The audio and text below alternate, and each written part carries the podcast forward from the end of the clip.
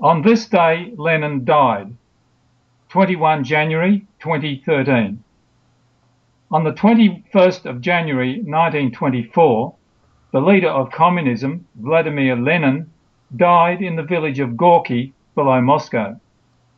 I recall that at school we children spoke of him as Grandfather Lenin, but this grandfather only lived not quite 54 years. Of course, he was a man of great will and energy, and if only he had used this energy to fulfill Russia's development and not its destruction, we would be a far more wealthy and happy country.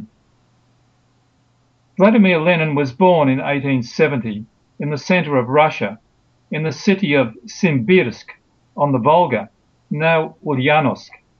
Actually, his name was not Lenin, but Ulyanov. Lenin was one of his pseudonyms, which he liked, and it gradually replaced his family name. All his life he was devoted to the dream of replacing Russia's social system with communism, which seemed to him to be a more just system.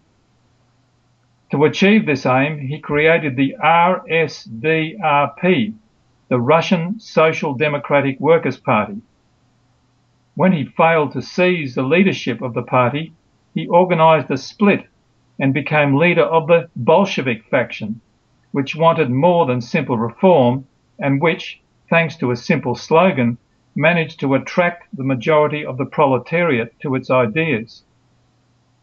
The followers of Marx considered his philosophy to be a basic proletariat progressive movement, but Karl Marx's ideas were basically theoretical and therefore did not bring any particular harm, either in Germany where he was born or in England where he lived his last years. Russia's practical revolutionaries wanted Bolshevism to force the world to step to the left they were internationalists in the worst sense of the word. Russia for them was only a trampoline with which to conquer the whole world, and therefore all Russia's sacrifices were not important compared to this global aim. But they were not even able to compel all members of a family to have a single opinion, let alone the whole country and the rest of the world. Therefore, the communist idea, for all its theoretical humanism, in practice brought extraordinary sacrifices and repression.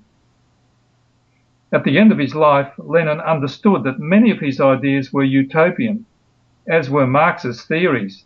So Lenin proclaimed the NEP, the new economic policy, which returned private ownership to Russia's economy, the result of which, between 1922 and 1925, managed to almost restore its pre-revolutionary economic levels.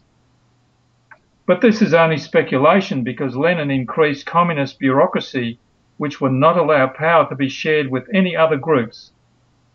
Soon after Lenin's death, the NEP was abolished and in place of a natural social movement, the communists began a ruthless experiment with it, using the militaristic slogan of the poet Vladimir Mayakovsky, we will kill and change the old horse of history. And they chased another horse. The result of this was the destruction of the peasants by collectivization and dispossession of the kulaks, rich peasants, the banishment of the intelligentsia to the gulag camps, together with thieves and murderers, the conduct of constant purges in the army, and the pursuance to destruction of the dissatisfied. After this, the communists began to fight amongst themselves. By the way, Lenin lived practically in isolation in his last two years of life he was seriously ill, which severely affected the brain circulation in his the, the blood circulation in his brain.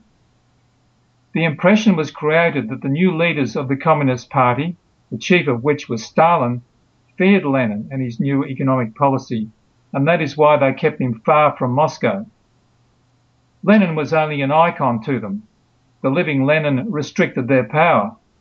Therefore, it was advantageous for them when Lenin finally died and then they had to regard him as a dead king and themselves as his loyal followers. That is the association which arises in the mind on the anniversary of Lenin's death.